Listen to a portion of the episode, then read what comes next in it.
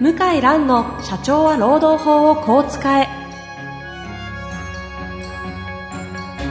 法律の下で展開されるビジネスの世界ポッドキャスト社長は労働法をこう使えは弁護士の向井蘭が経営者の立場に立って経営者が知っておくべき労働法の基礎だけでなくビジネスに関する法律の問題を分かりやすく解説します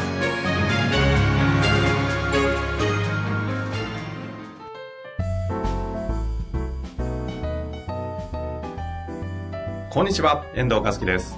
向井蘭の社長は労働法をこう使え。向井先生、本日もよろしくお願いいたします。はい、よろしくお願いします。さあ、今日もね、質問来ておりますので、早速行きたいと思いますが、最近いかがですか最近は、あのー、ちょっと夏休み取って、おうそうなんですか、ええあのー、だらだらしすぎました。どち、どちらの上海ですかあ、上海で夏休み取って、でちょっと、だ、だらだら、 ?YouTube 見て。 YouTube 見て、小説読んで、いや、やることいっぱいあるんですけど、小説読んで、YouTube 見て、見て。ああと中国語のはい。ドラマはい見て、 中国語の勉強もして、あの、仕事をやらなかったですね、休み中。何日ぐらいですかあ、うーんど、まあ実際メールとかね、うんうん。電話会議とかやってましたけど、まあ一週間ぐらいですえね。ー、そんなに休暇をそうなんですよ。うん珍しいや、でもダラダラしちゃっい。いいじゃないですか。学生みたいななんか生活でたまには、た。必要なんですかね、これでもね。どうだったんですか過ごしてみて。いや、僕は合わないですね。やっぱりあの、ずっと仕事してる方がい いです。の方が楽。楽。ものすごく普通です。まあ、そういう感だ覚からもね。僕はあの、すごく思うんですけど、ええこれだけ休み好きな人いっぱいいるのもいいんですけど、はいはい逆張りで、僕今20代の若者だったら、社長僕休みいりませんと。うんうん。残業代いりませんと。宣言するだけで、出世するじゃないですか。確かにね。なんでやらないのかなって。確かに言うだけですもんね。言って、や言ってやるだけですもんね、それ。あのー、で、結果出なくても、可愛いじゃないですか、そういう子。確かに。うん。で、ずーっと会社いて、 ひたすら、とりあえず長時間労働やって、もう勝手に出世しますよね。確かにね。いや、僕だっわかりやすく会社に寝袋とかね、かわざと買ってやって。うん泊まり僕込だみったらそうしますけどね。仕事多少できなくてもチャンスくれるから、絶対将来にプラスになるし、もちろんね、体壊しては意味ないけど、やらされてやるから、あの、おかしくなんであって、自分からやればいいのにっえて。ちなみに、あ労働法の観点で言うと、はいそう言っても、残業代いらないと。 の、ダメ。ダメなんだ。ダメ なそれの。ダメですよね。ダメまあ、なその。こは二人の中で、中で、でもお互いいいって言ったら問題化しないからね。そうですね。っていうレベあルのの話です、、ね。病気とか亡くなったりとかしない限りは。うんうん。なんだけど、健康じゃないですか、大体、若我が者家って。はい。僕だったらもうそう宣言して、頑張るけどね。なるほどね。うん、岸田弁護士もそんな感じでしたよ。た当時、あ、もう全然違う。もう今はおじさんですけどね。うん。もうちょっと、だんだん、こう、横に、横に左かって怒られちゃう。あ、もうすごい怒られちゃうけど 岸、田先生すいません。はい。あ、すごいかったですねいや。そんな感じえです。ー、いや今じゃね、もう、超スーパーエースみたいな。あ、もうスーパースターですよ。もちろんねはいまあ、そういうことですね。はいさあ、質問いきましょうかあね。すいません。そろそろね。はい。今日はですね、すごいシンプルな質問なので、はい。えーいきたいと思います。えー教員57歳はのい。方からご質問いただいております。いえーいつも楽しく聞いています。はい。えー現在、頓挫しておりますが、ワークルール教育推進法が話題になっています。うんどのような内容を向井先生は期待されますかなるほどね。ちょっとこれ、ワークルール教育推進法ってあの、ご存知ない方も多いはい上に、私、はい聞いたこともなかったんですけど、はいいや、私も知らなかったですね。あ、そそうなんですね。何ですかで、これ調べて、はあはあはあと。えっ、と、要するにですね、国民に労働に関するルールを理解してもらって、で、働く人を守ることを目指す法律ですね。あそんな法律が。ええ。で、それを、あの、野党だけじゃなくてですうんうね、んうん。与党も、与党の国会議員も含めて、意見を募った上で、国会に提出しようっていうことで、ワークルール教育推進法案っていうのはできたみたいですね。これは、えっ、と、労働法を理解する、弁、その、何、なんていうんですか要はですね、対象誰なんですかあの対象は、あの、子供、学生がメインですね。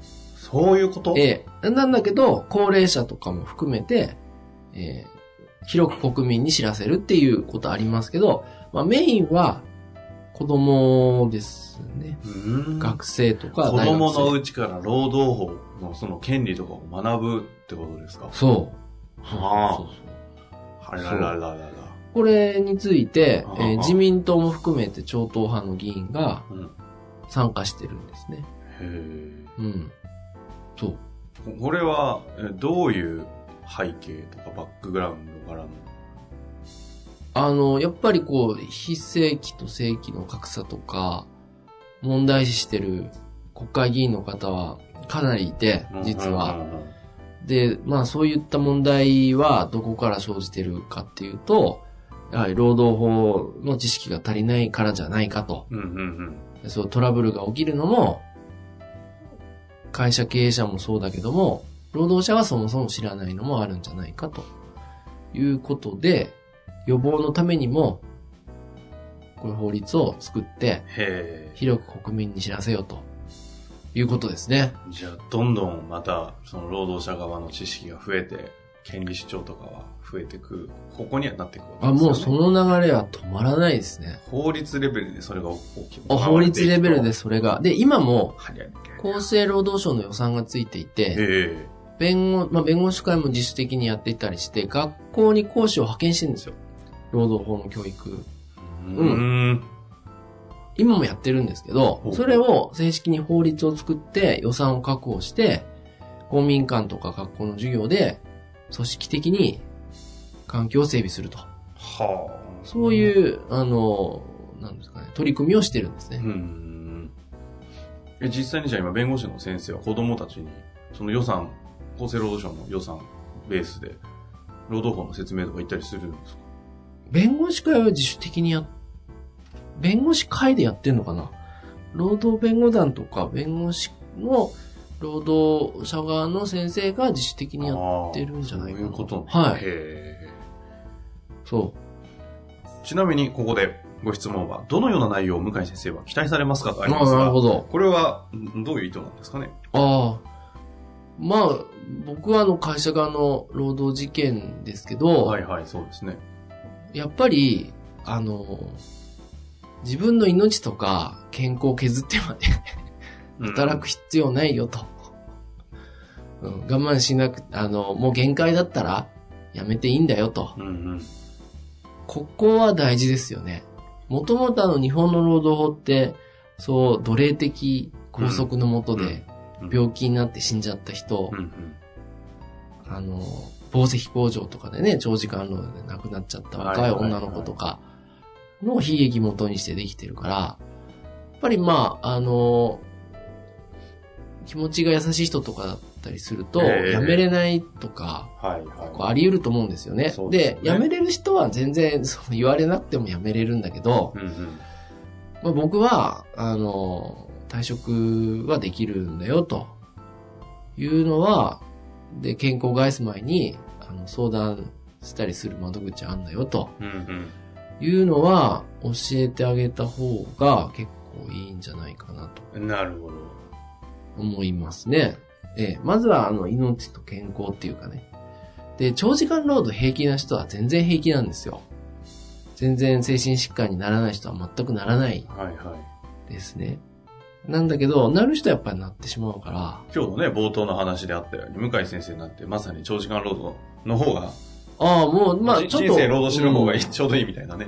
んちょっとおかしくなってるんだと思いますけど、僕も。あ、おそらく。ちゃんと自覚症状あるんですね。うん。まあ、ちょっとなんか依存症みたいになってるんだと思うんですけど、あの、仕事依存症みたいにね、ええなってるんだと思うんですけど、まあ、それもね、ちょっとどうかと思うんですが、やっぱまあ、本当に自殺したり、あの、健康を害する方がかなり多いので、えええ。うん。軟弱だとかね、甘えてるとか、まあ、それはあるのかもしんないんだけど、まあ、そうならないように早めにいろんな人に相談したり、まあ辞めたりとか。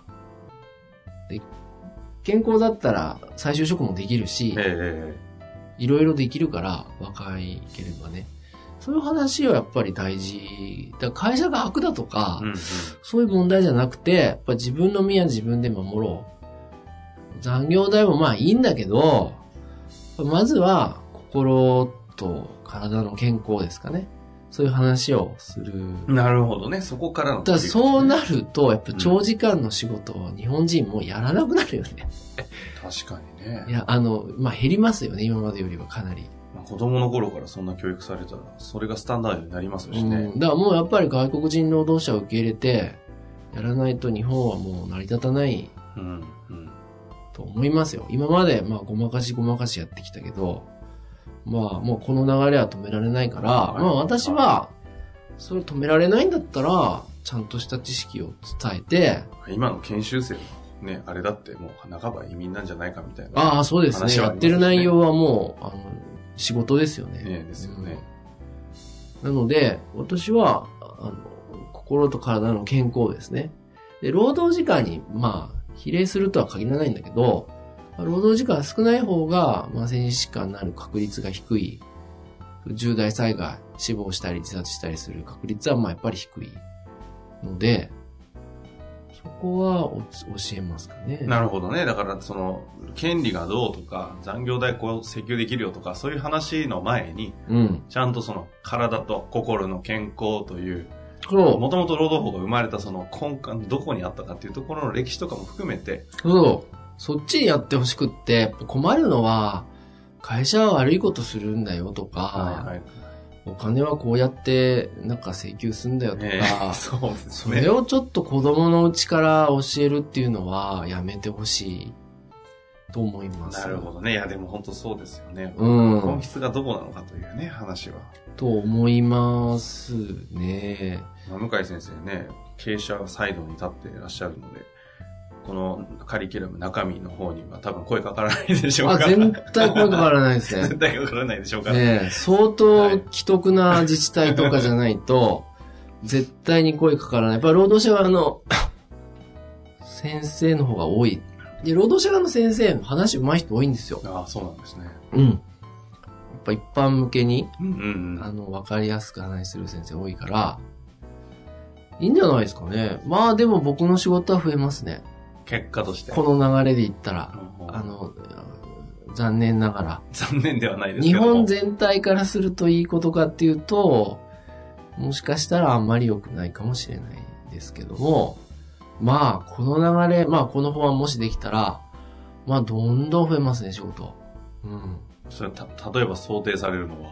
そう、やっぱりもう弁護士さんに相談するなんて子供のうちから身近になるから、弁護士さんに相談して、揉め事が起きたら弁護士さん入ってきたり、まあ、監督署に行ったりとかも、もっと抵抗なくなりますよね。ああ弁護士さんがもっとこう身近なものとして。もう今、今東京なんかそうですよ。もうちょっと問題起きると弁護士に相談してるとか、ん。弁護士さんから通知が行きますとか、そんなにもう珍しくないですね。ですか。うん。東京はね。なるほどね。これちなみに、あれですかま、まだ全然、ど、どのくらいの時間軸で、こう、法案が施行されたりああ、もうやっぱりね、ちょっと政府与党は、重要法案が、まあ、非常に今年は多かったのえで、えこれ後回しにされてるんでしょうね。だから、まだ、えっ、と、自民、政府自民党としてこれを提出するって決まってないんですよ。あ、まだその段階このままた立ち家になる可能性もあるんですけど、まあ、世の中の流れはもう止められないでしょう。うんで、経営者はやっぱこれに抗うのは良くないですよ。世の中の流れについていかないと、あっという間に取り残されますよねま。あ、前々回にね、その話ありましたからね。ええ僕、ドンキホーテ久しぶり行ったんですよ。ほドンキホー う。。テ何しにあ行かれたんのです、報道が結構あるでしょ、かはいはい。あの、ユニにかなりの多額の出資をしたり、うんうん。いろんなところと提携したり、で、結果出してるじゃないですか。はいはい。売上1兆円企業にもう、もう確実になる会社ですうんようね。んで、な、なんでそんな、で、利益率もすごい高いんですよね。あの、同業他社に比べうん。て。ほうほうほうやっぱりもう、昔の常識を壊してますよね。例えばどんなとこです え、だってもう、 まずどこに何やるか分かんないからね。ああはぐちゃぐちゃしててあ。はあ。あの、僕からしたらねうん。うん。で、扱うものも、ちょっとこう、マイルドヤンキー的なものが多いでしょ。多いですね。まあそもそも集まってる方々が多いですしね。で、それって今までの常識からしたら、整然と物は陳列して、えファミリー層を狙うっていう流れだったじゃないですか。はい、はい。今逆でぐちゃぐちゃとは言わないけど、なんかどこに何があるのかわかんないとか、うんあとなんか、倒産、もうなんか、まあ、倒産した会社から持ってきたとは書いてないけど、 もうこれ明らかに、これもうほぼんほとほとんどタダで仕入れたんじゃないかなみたいなものとか、 謎のね、とか、物体があります。あと3日間限定でよくわかんない、なんかこの食べ、食べ物を売るとか、あの、行くたびに違うんですよね。ああれってさ今までの常識からしたら、やらないですよね、大手スーパあ。ー。マイルドヤンキーのね、エンターテインメントみたいなもんですかだらエンターテインメンテインメントパークですよね。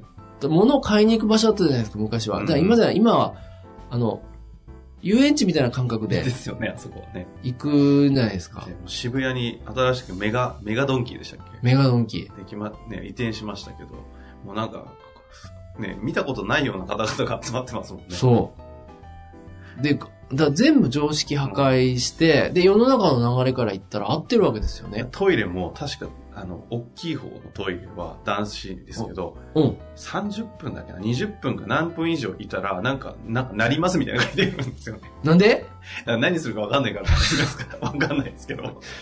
えお腹痛かったらどうすんだろう、これ、みたいなね、あって。何タバコ吸ったりといやなんかかね、なんか万引きとかなんですかね、ちょっと知りませんけど、ああーれ、ちょっとぜひね、き情報知りたいところですが、書いてあったね。いや、だから、その、要は何が言いたいかっていうと、その、今までのはい常識と違う世の中の変化に対応できないと、あっという間に大企業でさえも、倒産の危機になっちゃうっていうのを、よくわかりましなたる。ほどね。今日はね、ワークルールズ教育推進法からドン・キホーテの、 あの、お話まではい。ありましたなんで、まあ、こういう流れにやっぱ経営者はちょっと抗えないですね。はい。はい。まあ、というわけでね、今日はそういう切り口でお話いただきましたが、まあ、こういったね、自主的な話、たまにね、あると面白いので、ぜひね、皆さんも興味あるものありましたら、ぜひ、ご質問の方、おはい願いいたします。はい。というわけで、向井先生、本日もありがとうございました。はい、ありがとうございました。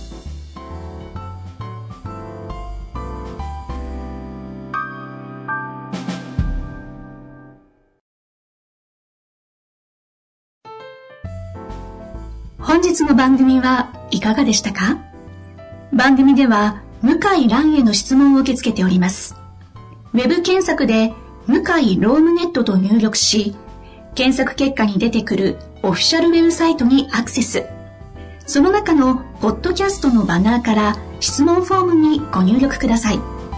たくさんのご応募お待ちしております。